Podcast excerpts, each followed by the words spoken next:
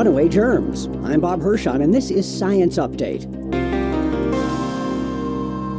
Modern office work has increased the spread of viruses. To find out just how quickly germs move around, University of Arizona environmental microbiologist Charles Gerba and his team put a harmless virus on the doorknobs of office buildings at the beginning of the day. We were quite surprised how fast the virus spread. Within four hours, it appeared on half of the surfaces people commonly touch. In fact, he says people's hands spread viruses around more quickly than sneezing. And in another study, they found that hotel cleaning crews spread germs very efficiently efficiently from room to room via the very towels they use to clean with. If you hear somebody sneezing and coughing in the room next to you, whatever he had will probably be in your room the next night. If that's enough to make you want to go live under a rock, the good news is common disinfectant wipes reduce the virus's concentration by up to 99%. I'm Bob Hirshon for AAAS, the Science Society.